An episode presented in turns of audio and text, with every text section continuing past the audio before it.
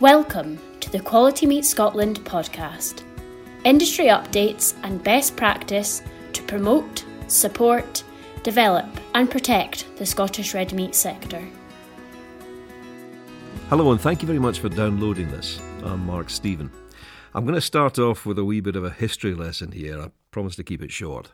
10,000 years ago, we moved from being hunter gatherers to settlers. Basically, we started to farm. That was the first agricultural revolution. The introduction of new crops and new methods in the 17th to 19th centuries was the second agricultural revolution, and the third came along with the use of even more intensive measures in the 1930s. Now, so far, so good. But some people believe we're actually living through the fourth agricultural revolution already. What defines it, and are we ready for it? Joining me today are two people. They both work for SRUC. Dr. Jan Connell is the head of Department for Agriculture and Business Management. She also leads the Next Gen HN project, working with SQA to redesign the higher national agriculture course. Jan, thanks very much for taking the time to do this. You're very welcome. Thank you for inviting me and my colleague along. Uh, well, we'll get your colleague just now then. Jeremy Taylor is a programme leader in the Department of Integrated Land Management. He's also worked extensively in developing countries where he says new technologies were very often adopted more quickly than they are here. That's one of the reasons SRUC set up its agricultural technology course. Jeremy, thank you to you too. Thank you for having me, Mark. Start off with you, Jan. How are courses having to adapt at the moment? I guess a bit like what you said at the start, um, you know, the agricultural industry is going through lots of challenges and changes, and it's nothing new. It's been going on for, for many, many years. But at the moment, there is a number of challenges which, um, you know, I suppose are, are, starting to creep up on us, and, and it's um, whether it's climate change um, and, and the various ramifications of that, and looking at policies and having to focus on what our production systems now need to change and be more efficient the introduction of lots of new technologies to be more precise. So these sorts of challenges means that our courses and our, our, our students and, and employees within in the working environment need to have a slightly different skill set and need to be prepared for changes. And the other thing, actually, before we move on, is the other challenge that the sector has is a shortage in skilled labour. So the industry, you know, is is challenging in terms of trying to attract individuals, and also retaining that talent within the industry.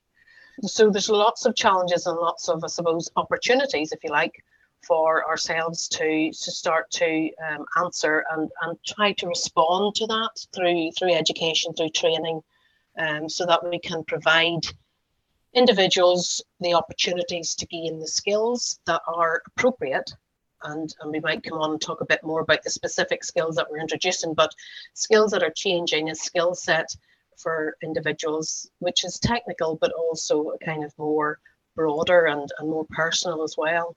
So, and it's trying to attract individuals and attract um, students who are maybe not from farming backgrounds who, who can see the opportunities and see the great variation of, of skills that they can acquire. And that's what we have been trying to do for a number of years. And we're just trying to, I suppose, modify our courses and uh, ensure that the industries that you know is going to be um, uh, satisfied with with the, the, the, graduates that, that come out so that they're suitably equipped. I suspect you you will be building on what Jan has just said, Jeremy. But uh, give me an overview when we talk about the fourth revolution. What are we talking about? We're talking about really flows of data that simply weren't available even 10 years ago. And it's raw computing power that's allowing us to gather an awful lot of data and move that data through a system and make it a useful into something useful for the farm manager. So it, that's the, the fourth agricultural revolution is all about a data-led farming process. And it's possible that we may be entering the fifth agricultural revolution really as data moves into artificial intelligence and we start assimilating and dealing with that data via with the computer doing some of the thinking process rather than us looking at some interface and making a management decision as a consequence of that information flow. So within our agricultural technology program, what we've we're, we're, we're developing is, is a graduate who's capable of looking at understanding what is being measured, how that flow of data can be can be moved, then how it can be assimilated, acted upon, and then finally possibly, and it's only a small part of it, possibly go and tell a robot to go off and do a certain job. And it doesn't necessarily mean a robot, of course. It could be anything to be told to go off and do the job, but it is data that's informed that decision. So again, I, am I'm looking for definitions here. Agricultural technology. I mean, it, it, in the past, you know, that might have been a seed drill. I would imagine it's it's hugely varied nowadays. It is hugely varied, but again, we go back to that that flow of data that's moving through our system, and the data's always been there. It's just our capability of capturing that data and doing something useful with it. And that's what's changed. Uh, and computing power is really the thing that has allowed that to change. We've now got computers that are capable of dealing with these vast number of numbers that our sensors can produce and of assimilating that data into some sort of useful management tool. And that, that's the big difference. Previously, we had a, a diary sitting on our desk and occasionally we'd look back through previous diaries and see what happened last year or the year before. Now we've got far more data to deal with, and as a consequence of that, we, we need to be able to understand how that data flows and then how to act upon it. And we need a graduate who's capable of understanding the flow and designing systems that allow that flow to happen so that they're useful to the farmer. So, coming back to your original point, Jan, what new skills are being taught to make all this possible? Yeah, so I suppose we need to think about carefully here that we, we're talking about two areas within agriculture, and there is the, the agricultural graduate who now needs technical skills, and that could be the very practical kind of technical area working on the farm, but it also includes now the more digital kind of technology where they need to be able to operate and operate, you know, the, the various precision technologies that are on the farm or on the machines or whatever. So it's at an operational level that um, the general agriculture student would be involved. If you are then going to talk about the agricultural technology kind of level course, that's at a slightly different level where the student would be devising and and you know um, preparing the, the technology itself and collecting the data and understanding how to collect it and writing the programs, computers and you know the robotics and the mechatronics in order to allow that all to happen. So it's at a different level. We're talking an agriculture and operational level, whereas the agricultural technologist is more of a kind of computing and, and creating level, if you like. So different skill sets in the different courses, I suppose. So they need to know how to operate it and, and what to do with that data that they, you know, that's been um, collected.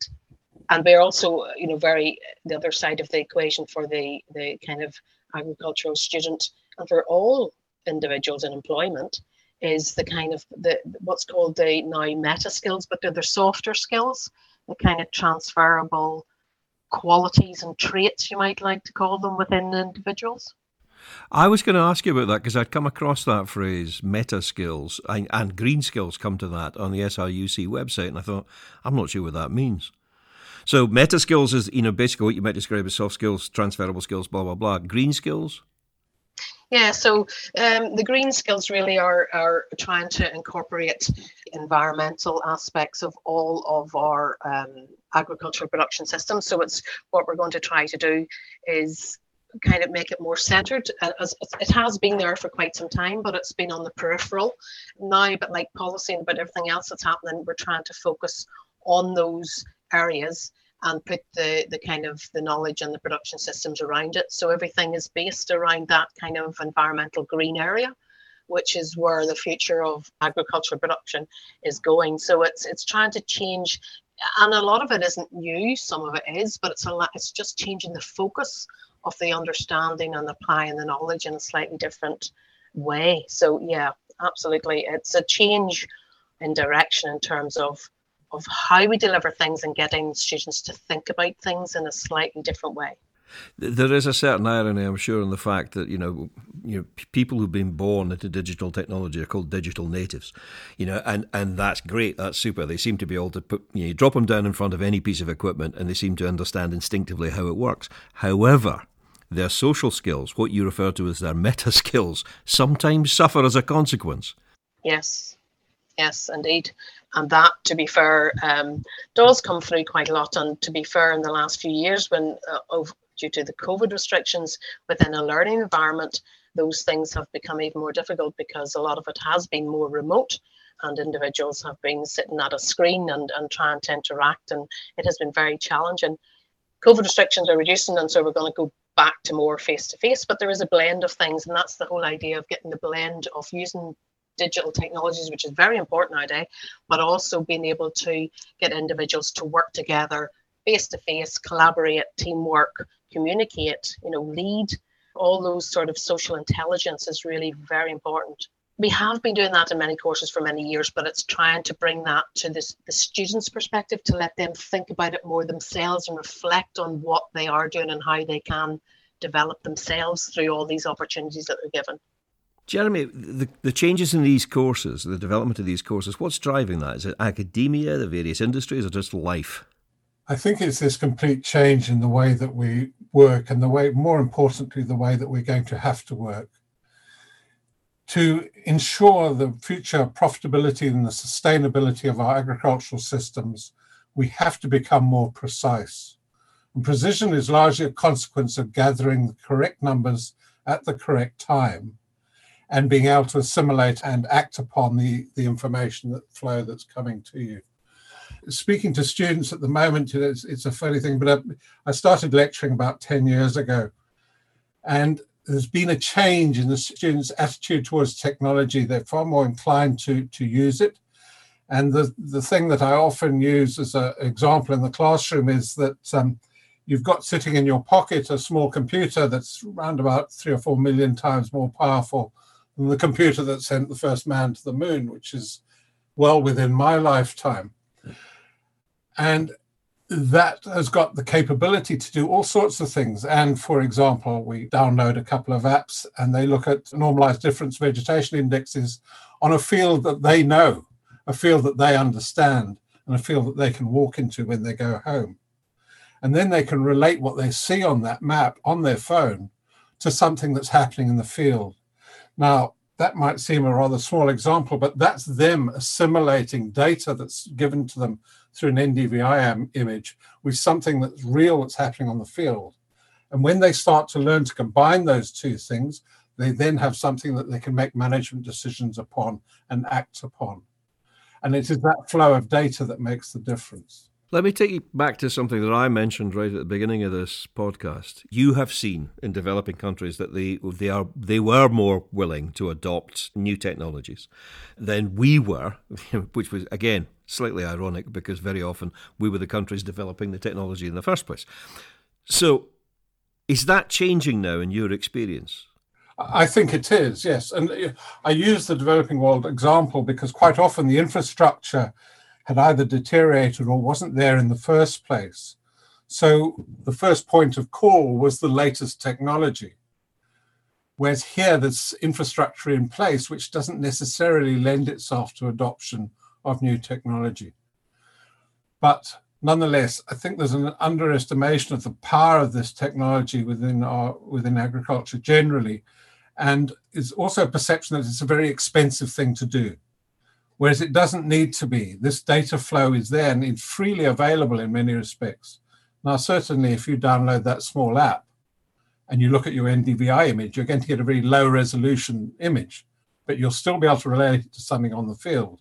Once you start understanding that relationship, then you can start to pay for the higher resolution image, which will give you a better set of data. But it's that it's that understanding of of how data flows and how you can act upon that the, the that data. It must be an extraordinarily difficult thing to do, Jan, because it, effectively it's, it's, crystal ball gazing to a certain extent.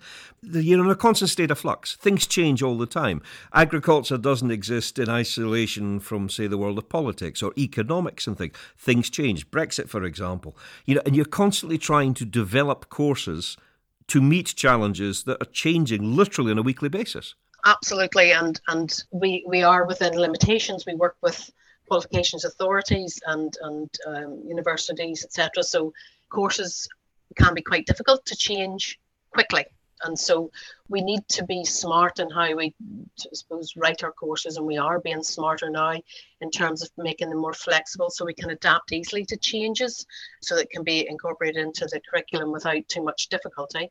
But on the other hand, the other thing that we need to be much quicker at, and, and believe we will be, is kind of upskilling. So, for those who have graduated and are working in the workplace, these sort of changes that are coming along and new technologies that are being introduced, it's about giving individuals confidence to use those technologies.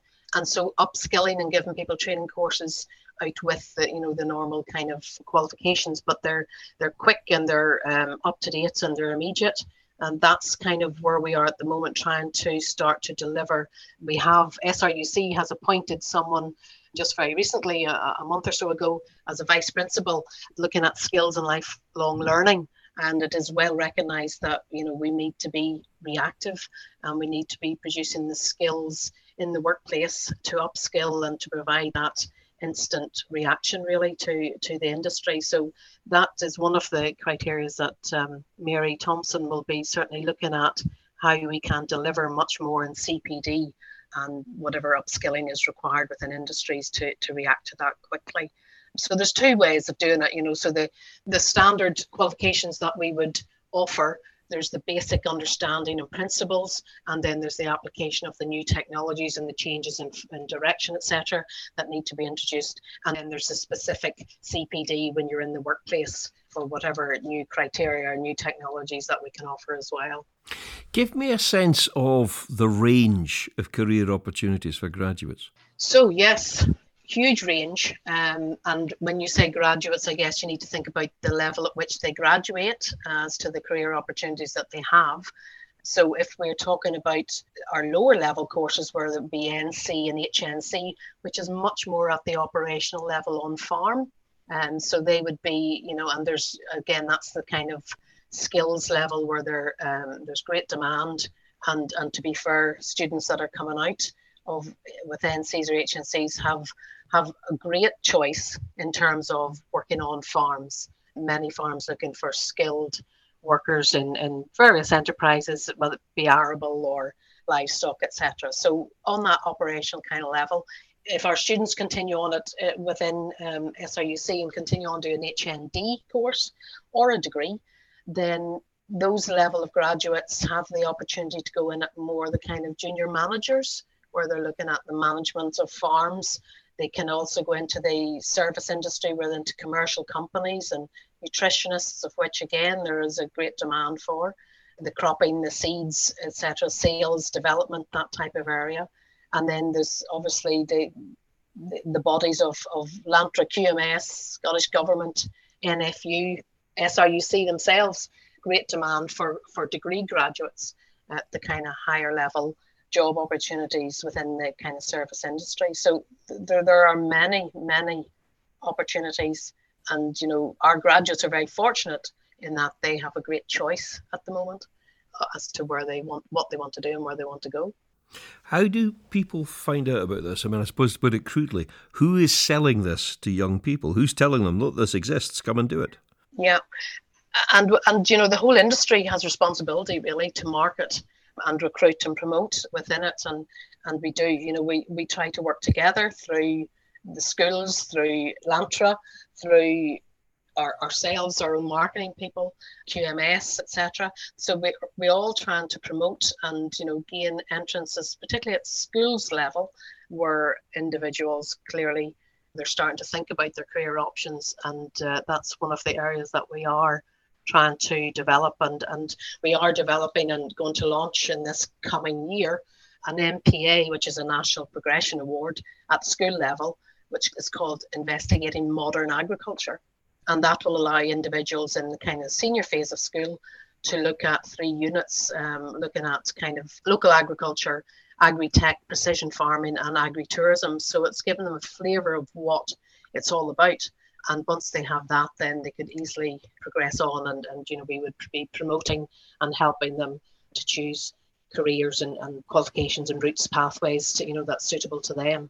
So yeah i mean it is it's a joined up effort really is needed and there is a lot of joined up effort to promote agriculture as a career uh, appropriately through you know from schools level right up to um, to, to career changers as well um, and people who want to come back into more from a, a mature student come back in into the industry when you have a situation like this, Jeremy, which is very fluid, very dynamic, it's exciting in a way, you know, and that's fantastic. But I can think of one downside. I remember talking to a forester in Norway who said that, you know, they, they had a 250 year, I think it was, planting plan. That's how far they planned ahead. Given how dynamic your field is, how far ahead can you plan? Well, I, a long way is the answer. I mean, the 250 year timeline is still just as appropriate to a digitally driven system as it is to one that isn't. In fact, it may become even more important to understand precisely how land is behaving and how we can predict the future consequences of, for example, climate change, which we can build into models far more accurately than we, we, we could have done 10 years ago to enable us to plan that 250 year horizon. So, digital information flowing in improves the decision making process, irrespective of the horizon that we're looking at, really. And that applies to whether it's next week, next month, or that massive horizon that you've just spoken about. But it is that gathering of data that's the thing. And uh, the other thing I'd just like to say after Jan was um, talking about recruits, I think that one of the things with the the agricultural technology program that we're offering, and we also intend to offer it as CPD in various guises, is that we're looking to recruit people who wouldn't have necessarily looked at agriculture as a potential career path and um, were more interested in computers and things, but suddenly can see how this revolution that our industry is undergoing can give them a, a rewarding and very exciting career path. And whatever happens in 250 years' time, people are still going to need to eat.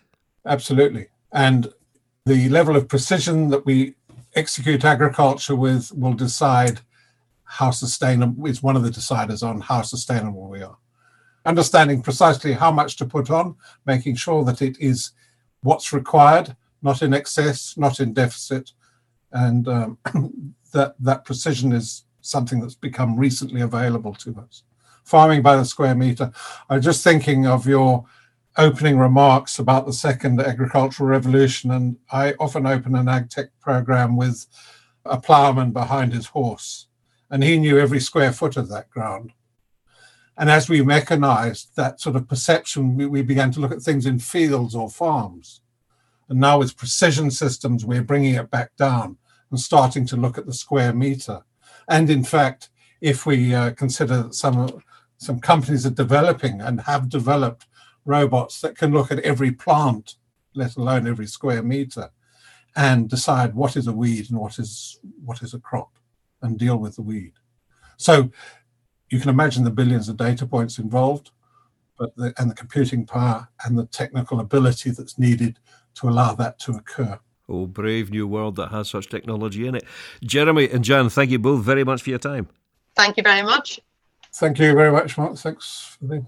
No, I enjoyed that. It was really fascinating stuff. Thank you both. I, I, hope listening to this, you have found this useful. Next week on the QMS podcast, we're going to be looking at education relating to agriculture from the employer's perspective. Until then, I'm Mark Stephen. Thanks for listening.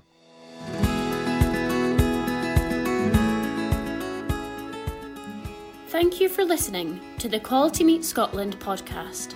For news and to listen back to previous episodes of the podcast, visit qmscotland.co.uk. For Scotch beef, Scotch lamb, and specially selected pork recipe videos and inspiration, visit www.scotchkitchen.com or follow Scotch Kitchen on Facebook, Instagram, or Twitter.